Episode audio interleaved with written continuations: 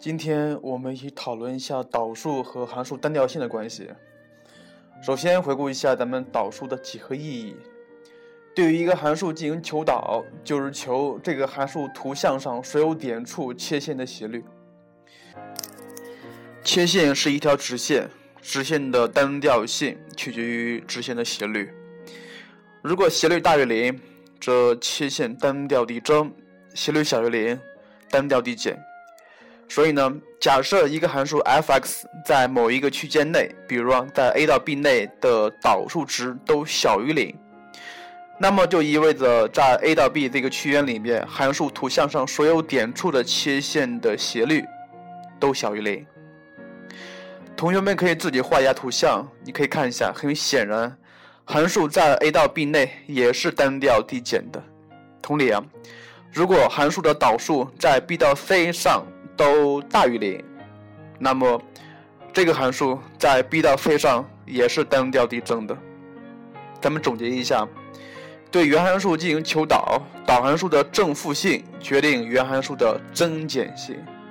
再说一遍，导函数的正负性决定原函数的增减性。假设一个导函数小于零的区间就是原函数的单调增单调减区间。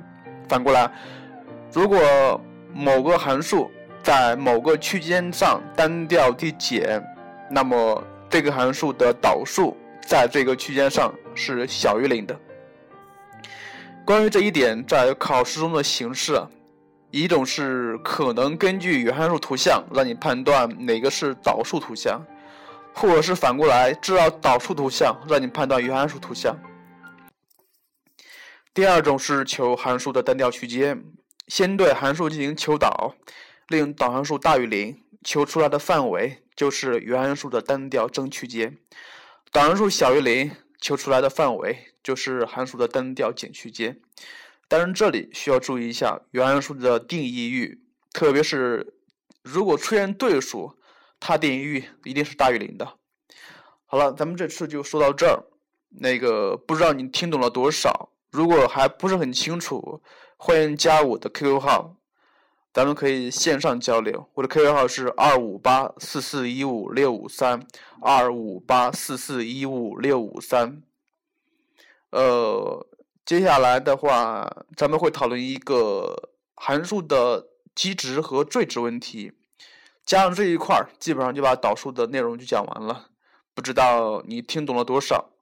导数的这一块内容在高考题里面是非常重要的，而且是非常实用的。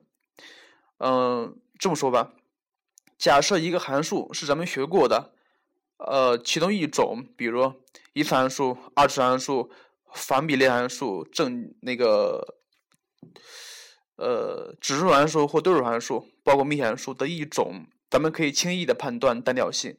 假设是一个负二函数怎么办？就是说它是由几种函数结合在一起的，可能是加减乘除的某一些运算结合在一起，然后综合判断这个函数单调性。这个时候就可能会用到导数，所以一定要把导数学好。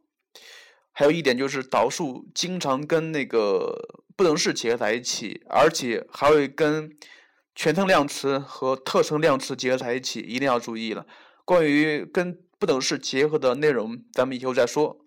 好了，这节课就说到这儿。